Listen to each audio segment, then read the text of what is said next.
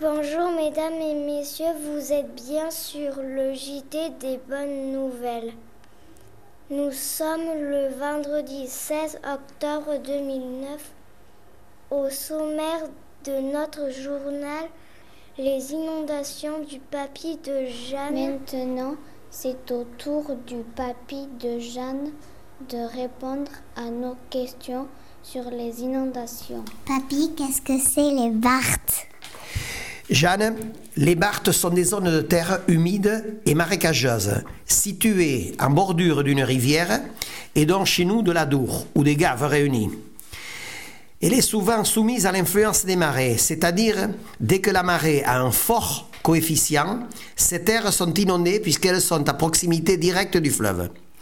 Ces terres sont souvent peu cultivables et d'autre part, elles présentent beaucoup moins d'intérêt agricole. Elles sont souvent boisées par des plantations d'aulnes ou de peupliers. Elles servent également de prairies pour le pâturage des animaux. Parmi la faune, on y trouve des cigognes, des hérons, des aigrettes, des grenouilles, beaucoup d'écrevisses dont raffolent ces oiseaux. Il y a aussi des tortues d'eau et des ragondins. Parmi la flore, on trouve des roseaux, des joncs et de la jussie.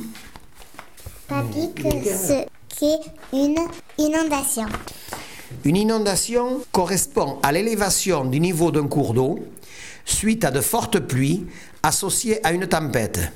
En effet, le vent pousse la mer vers la rivière et donc le niveau d'eau venant de l'amont grossit et déborde sur les terres.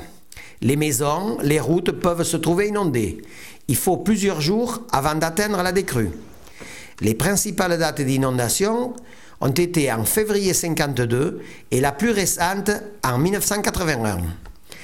En 1952, chez mes parents, qui habitaient en bordure de la Dour, à Sainte-Marie-de-Gosse, l'eau avait atteint la 11e marche de l'escalier qui en comptait 13.